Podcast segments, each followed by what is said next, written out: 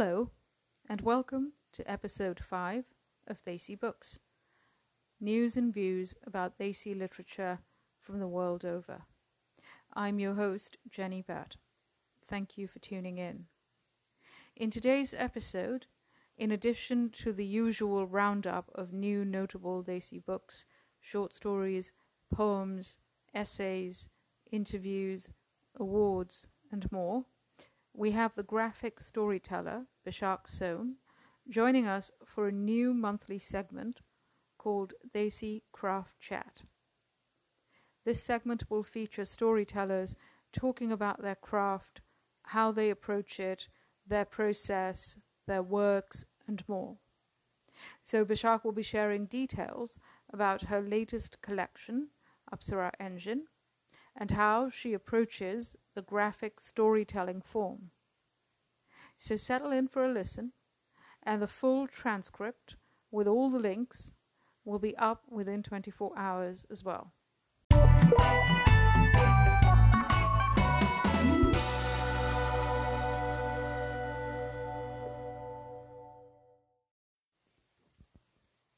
Here are some books by Desi writers coming out this month.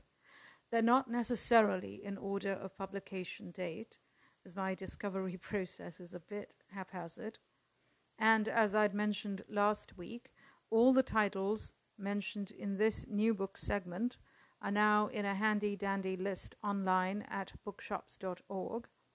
This benefits local independent booksellers directly. It's a US based site, so my apologies to non US listeners. First up, we've got a book, uh, well, it's actually a collection, edited by Urvashi Butalia. She's the publisher of Zubaan Books in India, and it's titled Women and Partition.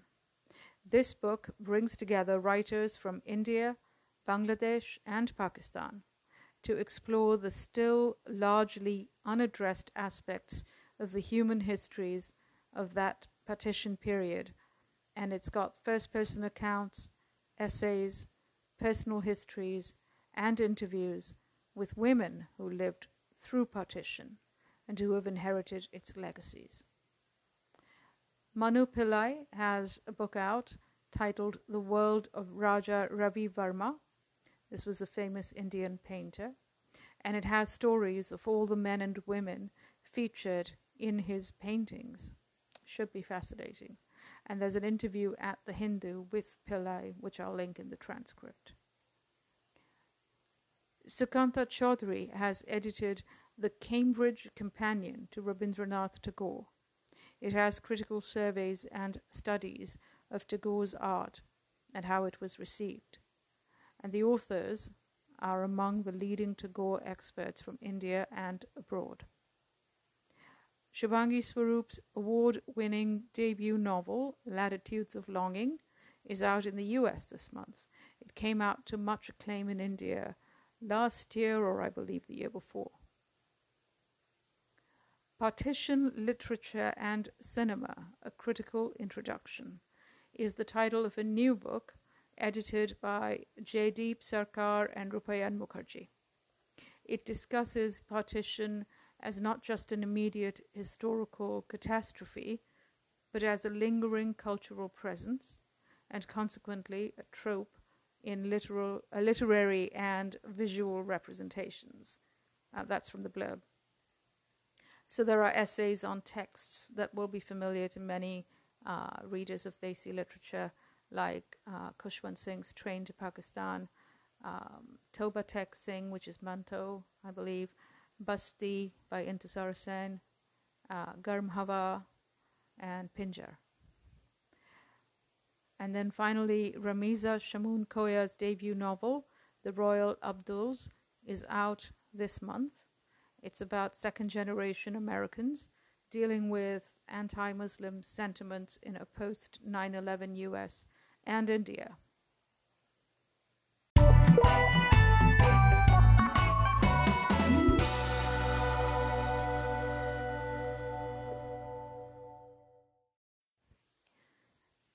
Next, we have some new notable poems, stories, and essays from literary magazines and websites. And again, I know I'm not getting them all, so if you do know of some new ones published online by writers of South Asian heritage, uh, please share them by tagging the at Desi Books Twitter account, uh, or you can email them to hello desi books at gmail.com. Thank you. Imtiaz Dharker has a poem titled I Need up at The Guardian. And this poem is filled with uh, so much sensory temptation, uh, but above all, a love of words and how they can move every part of our being. Manohar Shetty has a poem titled Quarantine Blues up at uh, scroll.in. It's part of their The Art of Solitude series, and um, it has a dry commentary on the current COVID 19 politics in India as well. The new issue of Granta has a couple of poems by Tishani Doshi titled Self and Tissue. These are classic Doshi poems with sensual imagery and layered emotions, and the idea that, you know, we're always striving in vain for things beyond our understanding and reach. Bina Shah has a story at The Common titled Weeds and Flowers. It's about Afghan refugees in Pakistan and how two young schoolgirls are dealing with national politics at a more personal level. Mirza Athar Baig has a story at Asymptote Journal. It's titled Junk Shop, and it's been translated from the Urdu by Haider Shahbaz. It's about how not everything thrown in the trash is really trash. At Granta, again, the, the latest issue, uh, Mahreen Sohail has a story titled Hair. It's behind the paywall, so you'll need a subscription but you might consider it if you're serious about short stories, because Granta does publish some of the best ones out there. And this one, about a teenage couple in love, is beautifully written. This issue of Granta was guest edited by Rana Dasgupta. His introduction there is also worth a read. It's a meditation on the word membrane. Dasgupta also introduces the photography of Anita Khemka, in this Granta issue. The piece is titled Lakshmi, and it's about how the photographer uh, spent time with transgender folks who are known as hijras in India. Fowzia Karimi has an essay at Literary Hub titled The Letters of the Alphabet Are Some of the Oldest Forms of Storytelling. Karimi, as I'd mentioned a couple of weeks ago, has a debut novel just out called Above Us, the Milky Way. Rishi Reddi also has a piece at the Literary Hub. It's a reading list uh, with books about living through a plague. Reddi, as I'd mentioned a couple of weeks ago, has a debut novel. Uh, sorry, yes, it is a debut novel, my apologies, just out called Passage West. Seema Yasmin also has a reading list up um, at Electric Literature. It's titled Seven Books by and About Muslim Women. Yasmin has a book out recently um, with um, a co author, Fahmida Azim, titled Muslim Women Are Everything. And it's about celebrating the many different kinds of Muslim women in the world. Surina Narula the co founder of one of the most prestigious prizes for South Asian literature, the DSC Prize, has an essay at scroll.in titled Will India's Literary Prizes Outlive the Pandemic? And it's a wide ranging essay on uh, literary awards, South Asian literature, the effect of the pandemic on the publishing world, and more.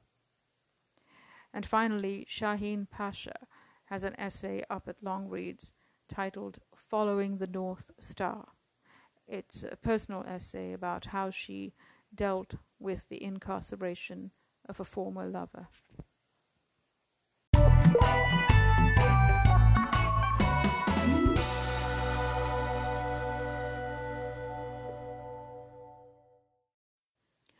Next, let's look at some interviews and awards.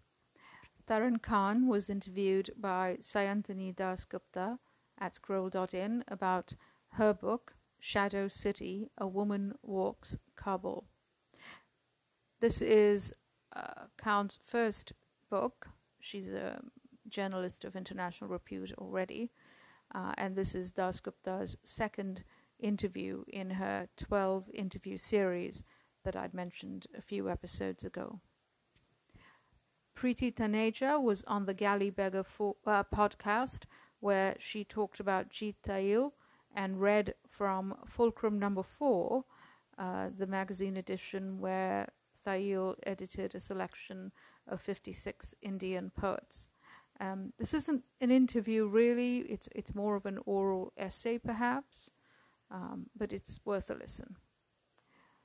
Abir Mukherjee and Sujata Massey were finalists in the 2020 Edgar Awards uh, with their respective novels Smoke and Ashes and The Satapur Stone. And the Sunday Times in the UK announced their short story prize longlist. Uh, this is the biggest award for a single short story out there. And uh, Dur e Aziz Amna, if I'm, I hope I'm pronouncing this correctly, uh, is on this long list with the story You Get What Is Yours.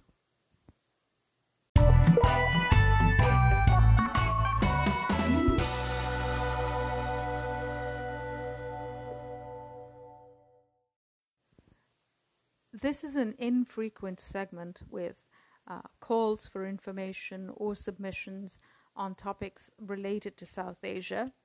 Uh, and today there's just one. Uh, Burnt Roti magazine has a short story competition open for people of South Asian heritage. Submit by May 26th.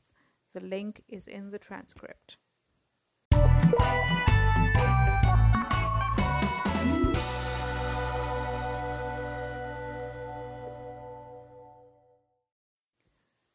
In today's Desi Craft Chat segment, we're talking with Bishakh Som.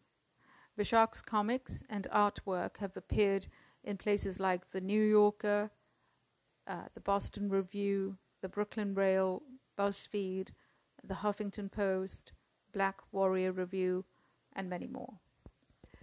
Her comics have also been included twice in the Notables list of Best American Comics she received the prestigious Xeric Grant in 2003 for her collection Angel. Apsara Engine, her new collection of short comics, was released in April by the Feminist Press.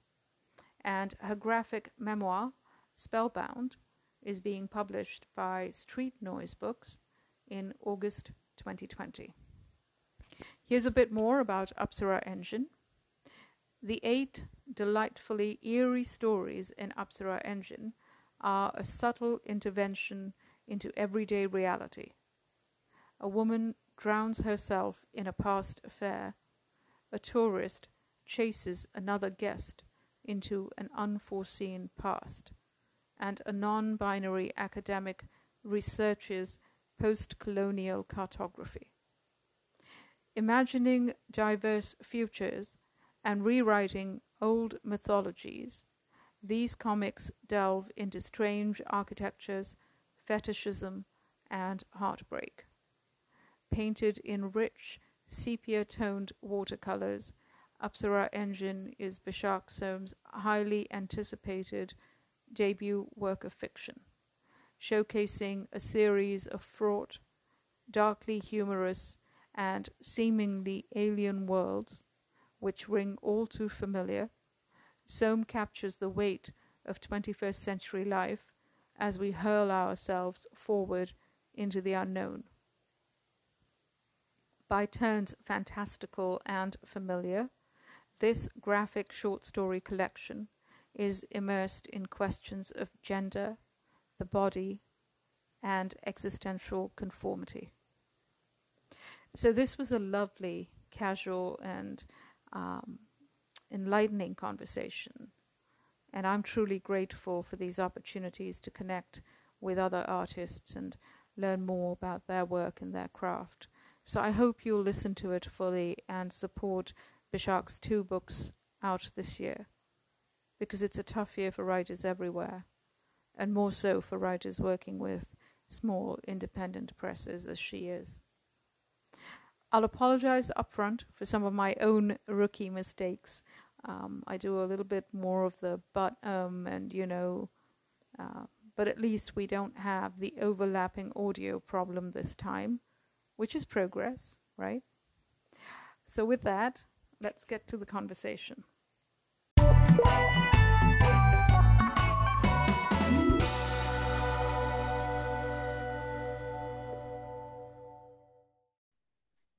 Hi, Bishakh. Thank you so much for joining us. Thank you for having me. Great. Um, so I'd like to start with a few simple questions uh, as far as just, you know, how you practice your craft, and then maybe there will be some follow-ons as, as we go along. Okay, sounds good. Great. So let's start with a bit of your um, creative background, and, and it, could you tell us how you came to the graphic storytelling form? Uh, what drew you to it, and how you've been uh, training for and practicing it? I guess I'd been drawing comics since um, since I was a child, and um, actually, my my parents introduced me to um, comics at an early age. So they would read me things like um, Tintin.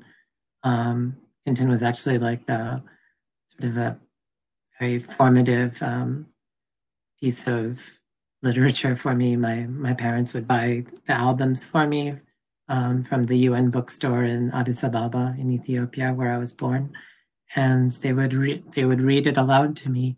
Um, so I got to learn about um, comics and through that mainly. Um, and after we came to the States, I, remember I, I was always drawing, but um, with some other kids at my school, we just started drawing comics.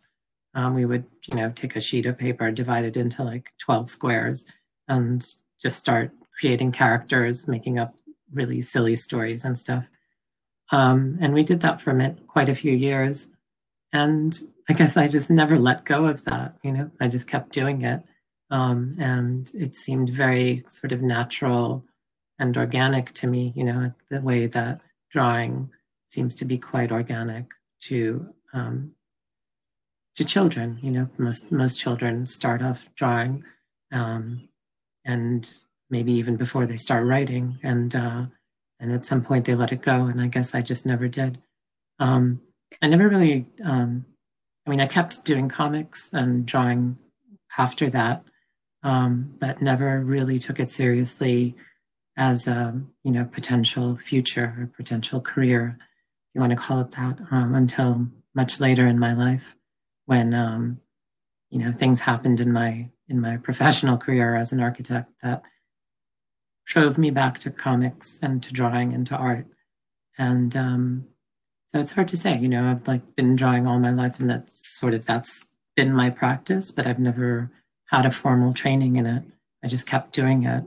Um, and at some point in the 2010s or so, I I thought it, there was an opportunity to to do something serious with it, and that's when I turned to doing it as um, a sort of more uh, intense endeavor.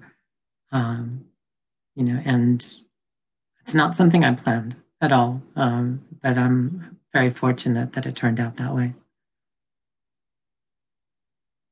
Wow. So, so I didn't know that uh, that you were an architect for a while, and then you came back to um, drawing and comics. So that's quite a switch. Um, if I can ask a follow-on question, is there anything from your training and work as an architect that you found um, useful or you know complementary to what you do now.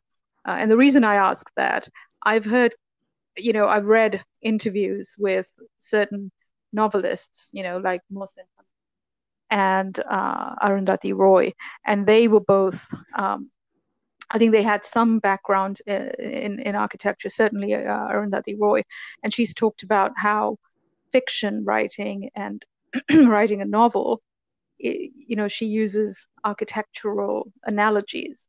So I was just wondering, do you have any such? Do you find any such um, synergies between the two? Absolutely, yes. Um, I think part of part of what um, drew me to drawing um, was my architectural training because we I grew up. I took uh, you know I went to grad school for architecture at a time when we were still drawing by hand. So it was very it was a very um, sort of easy transition from drawing um, you know, very orthogonal lines to depict buildings to, um, you know, the world of comics and, uh, and drawing comics by hand. Um, and just beyond that, I mean, um, on a very sort of simplistic level, I've taken the, I think, capability that I have of, of rendering space or imagining space uh, through drawing into comics, you know? So um, a lot of the, you know, I hesitate to call them backgrounds because they're not backgrounds, they're contexts and worlds that the characters inhabit. And sometimes the context themselves itself becomes a character. Um, the creation of those contexts and um, environments is something that I've taken from um, learning to draw, learning to draw architecturally, and learning to be able to think about space in a very um, in a formal way, you know, in a um, and then slightly sort of beyond that, even I've taken I've been experimenting with a lot of um, conventions of architectural representation, um, you know, forms of drawing that you don't see in other mediums, um, and sort of overlaying those forms, those modes of representation into comics. And I'm trying to um, create sort of a hybrid form, um, some of which you can see in, in my book, Apsara Engine, um, where there, you know, these sort of um, overlays of, of, um, of drawings that, that could be seen as architectural documents, but in fact are part of the world of the comics and they're telling a story. Um, in other cases, um, there's another story where, you know, it's sort of the the conventions of the comic suddenly explode into this sort of phantasmagoria of of world uh, building, and a lot of that comes from my architectural imagination, which I got very frustrated with being in the field, doing the practice in the real world, and so found that you know it was very um, healthy for me to channel it uh, back into comics and into art. That's that's pretty amazing. I love how you describe that it was healthy for you to channel that frustration in, into this sort of creative way. Um, so, so speaking of creativity, that in that manner, who are some of the uh, creative artists that you look up to? You've already mentioned Tintin, obviously, but who are some others that you look up to now in both in terms of form and storytelling? And how would you say, you know, that they've influenced your own process and style, uh, you know, and approach? Um, so I guess when I got when I started to get a little more serious about drawing in, um, let's say, high, you know, uh, you know, the later years of high school and college, I was very into a lot of um, Art Nouveau artists, um, you know, secessionist artists like um, Gustav Klimt, uh, for example, um, and uh, Egon Schiele, people like that, who in turn, I think, influenced um, one of my favorite artists, who is um, Aubrey Beardsley, who I think in turn influenced one of my other favorite artists, who's Edward Gorey. Um, and I think all of those influences are seen later in um, when I started to read comics again, but this time reading more independent comics. Um, um, an artist named Dame Darcy, who was I think drawing on a lot of those influences as well. Um, I don't know how much of that shows up in my work now, but they certainly were my heroes back then and, and um, compelled me to draw back then as well. Um, as far as storytelling goes, I think um, there was a there's a comic called Love and Rockets, but that was done by the brothers Hernandez, uh, Jaime and Gilbert Hernandez, and I think Jaime's work especially influenced me um, in my in my early years because, um, well, to do with the style, which was very like um, a clean style, you know, very um, not too not so much, you know, no cross hatching and things like this, but very clean lines and dark shadows and stuff, and but also the stories were um, a lot of them had to were centered on very strong women um, punk rockers in um, in California in LA, and that really drew me in. And uh, I think a lot of the um, I took a lot of influence from from that sort of point of view. Um, and I don't know, as far as like short stories and, and the world of prose fiction goes, I um, I've always been drawn to short stories of of people like Doris Lessing and Margaret Drabble. Um, I don't know how those those works of prose have influenced me in my comics, but I always, um, you know, I always find them very. Um, I like to immerse myself in those worlds. Um, i have to say, I'm, in the past couple of years, when as as I've been working on these on this book and the next book, I I sort of stopped reading comics and um, trying to cut myself off from influences which is a kind of strange thing to say, but um, it's I've not been um, following a lot of contemporary work.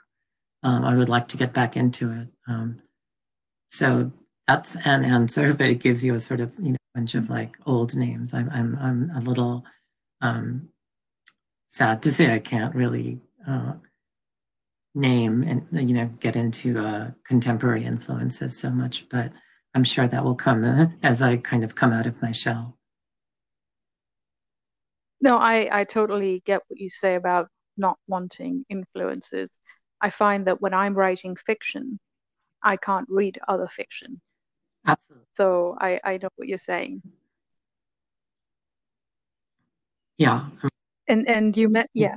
Sorry, go ahead. Oh no, that, that's that's all I had to say about that. Sorry. Right. Yeah, no, and and now that you've mentioned, I recognized some of those older names for sure. Mm. And you know, now that you've mentioned them, I'll have to go back, you know, to your work and look for whether I can see Beardsley or Edward Gorey. Um, Beardsley is one of my favorites. I actually found a rare one of his uh, in an old shop in Barnstaple uh, in England when I was working, and I was traveling a lot for work and I went into this. It was like one of those um, charity goodwill shops, and um, they had this little Beardsley sketch called Pierrot of the Minute, and it was just like tucked away in the back. And I picked it up and I said, "How much is the spoon?" They said thirty-five pounds, and I just snapped it up. I was like, "Okay, that's good. That's good enough." so I know I, I love Beardsley, and you know, I, I am gonna have to go back to your work and look for that now that I know that um, Gorey and Beardsley and Klimt, of course. Yeah, absolutely. Okay. I think Klimt, Klimt's colors for sure. I can see Klimt's colors in your work already because you know you've got bright, vivid colors in your own work. Um, so yes, I have to at some point incorporate some gold into my work too. So. Mm, yes. Uh, so, so speaking of your work, so with Apsara Engine, how did you come to the concept of short stories versus you know a longer form um, to, to, to, to, to, to do this book? You know, uh, what, what drew you to short stories? I know you mentioned Doris Lessing and Margaret Drabble, but are you more, uh, do you lean more toward the short story form in general? Is that why you chose that? And then what role did it, you know, ancient myths and other stories come in, you know, how did they come into your work here? So Apsara Engine started off life as as what we call in the in the, com, in the indie comics biz um, mini comics. Uh, I you know I had I would have ideas for just short stories, and I would make small like Xerox comics that I would make maybe 50 copies of and sell at conventions. Um, and these, uh, I, I, would just do them because I thought I needed a project. um, and I would, I had like two or three of those that I had done. And this is while I was still um, working in architecture. Um, so those three, you know, they, I thought, oh, well, you know, these are sort of just exercises for me in, in getting something on the page or pages. Um, after I quit my job in architecture, I realized, you know, these, I've self-published these stories, but I never, you know, they're still, they're valid. They're still, you know, like 40, 80 pages worth of, um, of stories that have never really been, uh, you know, launched out into the, into the real world. So I thought, well, you know, I've already got a head start on it, having these in my in my sort of um, portfolio. So I thought I could just keep going with them, and um, I started writing more stories along of the same length. But then I would write. I started wanting to write longer stories. So there are some stories within in the book Apsara Engine which are longer form. They're not like you know as opposed to like twenty as opposed to twenty pages. Some some of them are like forty pages and that gave me sort of more room to explore you know the space of conversation between the two characters or whatever but um yeah the, the more i worked on the book the longer the narratives got but it always was going to be a, a collection of short stories because that's um, that's how i started off the idea of that made it the idea of the book viable for me, you know, because I thought I had enough work as a sort of seed that I could then build on. Um, I would like to do longer, uh, a longer narrative one day, um, but I'm not quite there yet. Uh, as far as uh, you know, ancient myths and other stories, um, I guess you know, I I grew up with um, the Amar Chitra Katha books, uh, the comics, and uh, those, well, you know, they're fraught. They're absolutely riddled with problems um, to do with caste and skin color and the sort of subjugation of the women in them.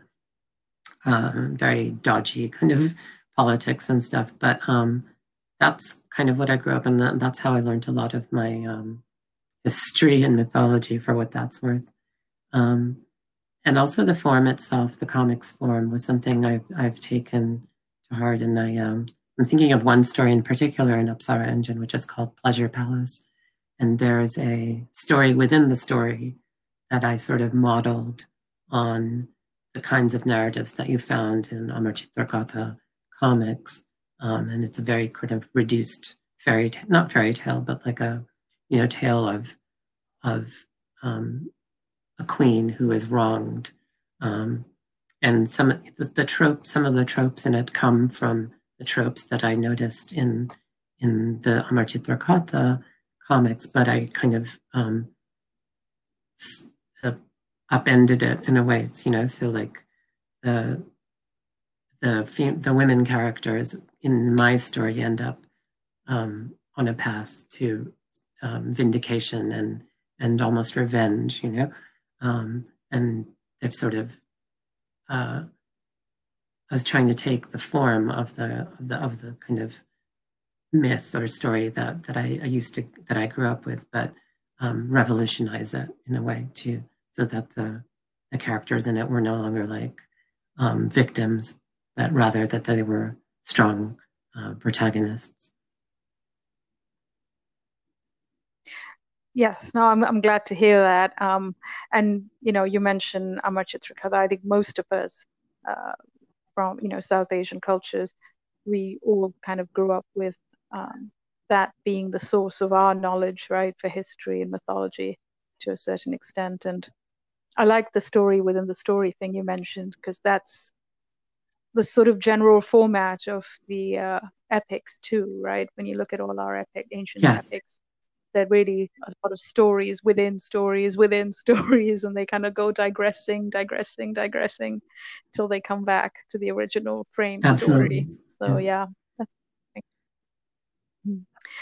Um, and and how you know I have to ask this follow-on question because right now, given the climate that we're in with COVID 19, I know a lot of my writer friends are struggling with some of their book launches because they can't go and do the usual uh, book events and readings. And so your book has come out as at, at, at such a time. And how, how are you dealing with kind of trying to get more, you know, the word out there?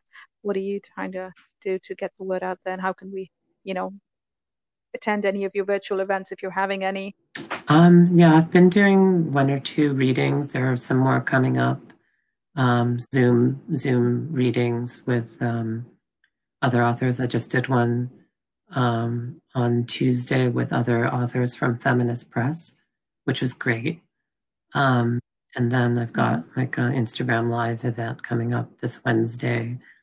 Um, I am I'm having trouble like keeping track of what like it, you know the the sort of virtual events are are are more nebulous and like cloud like to me, so I'm having trouble um, fixing them or like you know kind of pinning them down in my memory.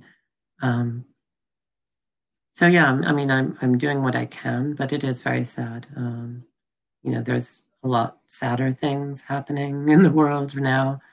Um, and but you know, selfishly, I'm I I was you know really looking forward to a lot of the the launch party in New York, to going to the West Coast to do book events, and something I'd always really kind of fantasized about and dreamt of. So it it feels it is hurtful, but um, you know, there's other things. There are many other things to be thankful for, um, and and a lot. You know, I just consider myself lucky to be in a position where I'm not um, truly ravaged uh, financially, psychically, and emotionally by this um, by this plague.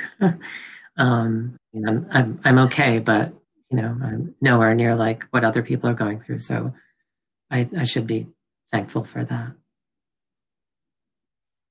No, I, I hear you. I hear you. Well, what we'll do is I'll try and make sure that I link to any of your upcoming events when we put the transcript uh, of this podcast out. So I'll make sure that we get the word out there as well, because I know a lot of writers are trying to do that. And it's a bit much because there's a lot of virtual events going on, but it's also, in a way, good that we can do things virtually, you know, so yeah. that's good. Um, but So speaking of uh, work, then, um, and you know, what what's the next uh, big project that you might have underway or on the horizon? If you can speak to it, is there anything that you can share about? I, I know some writers. I, I know I can't speak about current work, but you know, but just if it's already on the horizon, perhaps you could speak about it. What's the next? Yes, I have a book, another book. I mean, coming out this year. You can tell my timing is truly impeccable. Um, it's a uh, it's a graphic memoir called Spellbound, which is coming out from Street Noise Books, and um, it's sort of a what my friend, friend Adam calls a displaced memoir in the sense that I started it by by wanting to keep a sort of comics diary about my life having quit architecture and drawing starting to draw comics but I didn't want to draw myself. So I substituted another character in place of me, um, whose name is Anjali, and she's a cisgendered woman. Um, this is all before I came out as trans. So the uh, I kind of didn't know what I was doing back then. I would just sort of like um, do the daily, like a daily comic, you know, sort of documenting my my the events of the day or my experience um, using through the lens of this other character. Um, and you know, before I before I'd done this, a lot of my characters were women, um, and I found it very difficult to write um, men as protagonists. But it took me a while after this to realize what that actually meant to me and what it meant for me, which is that, you know, these were not just voices or uh, mouthpieces, but they were like almost like um, an entry into being a woman, you know, like all the, the way that I represented myself meant much more um, in retrospect than, or it meant more now that I have processed it all than I thought it did at the time. So having the substitution of this mm-hmm. character, who is a cisgendered woman, meant something for me as a trans woman. You know, it was a sort of um, entry, a gateway into realizing who I was. So the book, the memoir, is about um, my experience uh, writing the last book, Apsara Engine, but it's also about um, growing up, um, you know, uh, just sort of personal experiences and reminiscences and and memory. Uh, it's about my parents, about how they, um, about like how my mom got sick and how we had to move her to India with my dad and how they had to do this in order to get the right, you know, the kind of care that she needed. Um, and it's also about, in an oblique way, or perhaps not so oblique, it's about being trans or becoming trans. Um, and it's also got a lot of uh, food in it. So um, it's sort of like a hybrid um, form. But um, that's coming out in August, uh, and it's called Spellbound. And so that's, I'm looking forward to that. It's done, it's off to the printers. Um, I'm hoping by the time it comes out that, well, I mean, I shouldn't even say anything, but you know, I'm hoping I'll be able to do some in person events when that happens. But I guess we'll find out um, in the fall, you know. Um, mm. But that's my next project. I have a, I mean, I have ideas simmering, but uh, for now, I'm I'm just sort of working on a few illustration projects and stuff to to clear my head of of these two big projects that I've just finished. Oh, cool. No, so I that um, the memoir sounds exciting. I mean, it, there's a lot you mentioned that's in it, um, but that's huge. That it's it's the covering a couple of interesting journeys of your life. So I think that definitely sounds interesting. And I know uh, what you mean about timing because I've got two books coming oh. out this year too. So it's uh, yeah, it's not. I, uh, I, and I've got one coming out in the U.S. and one in India because it's a uh-huh. translation. So I, I don't even know. I don't even want to yeah. sit and think right now about how I'm going to yeah. do all that. But, anyways, okay.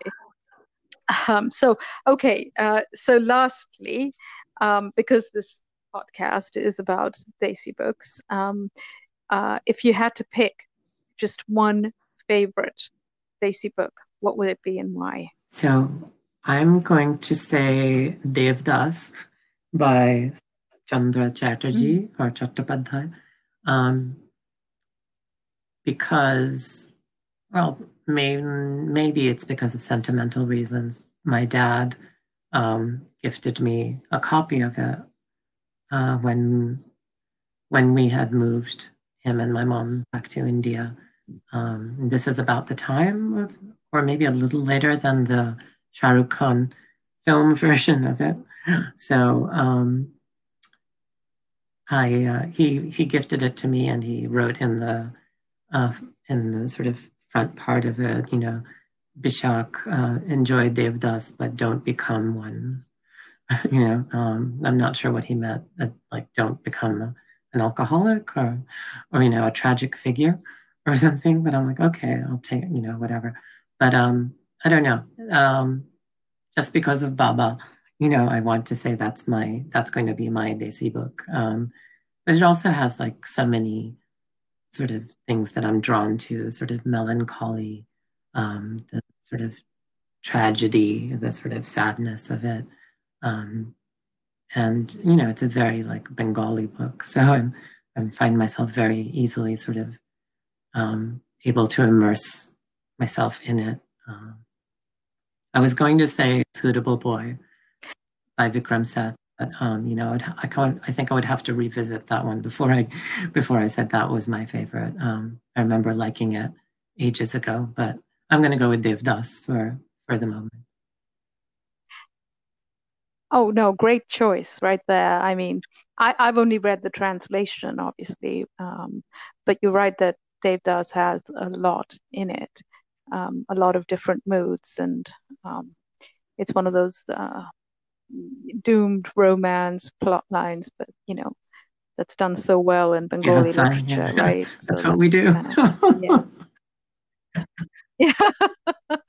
so, well, no, that's great pick. Great. And then, you know, uh, a suitable boy. Yeah, it's it's a huge book. I, I remember reading it ages ago, and I'd have to revisit it too now if I needed to. But um, no, that's excellent. So um, thank you. This was quite a fascinating chat. I really did learn a little bit more about you know how you uh, put Apsara engine together, and I'm looking forward to Spellbound. Correct? correct. You said yes. the memoir. So I'm looking forward to that, and I'll make sure um, that I link to any events that you've got upcoming. I'll reach out to you separately to get those links. Um, but thank you so much for making the time and for sharing uh, your journey and about this book and, and the next one. And uh, I wish you all the very best with both these books. And I, I just know, having seen and read about Apsara Engine, um, I, have got it on order, just so you know. But you know it's not an essential item so amazon isn't shipping it very quickly yeah. right now but um, i do have it on order so but um, thank you. I, I think uh, I, have really enjoyed this conversation. I thank you so much time. jenny. This means a lot to me to be able to talk to you about about my work and, and thank you for having me. You've been listening to episode 5 of desi books.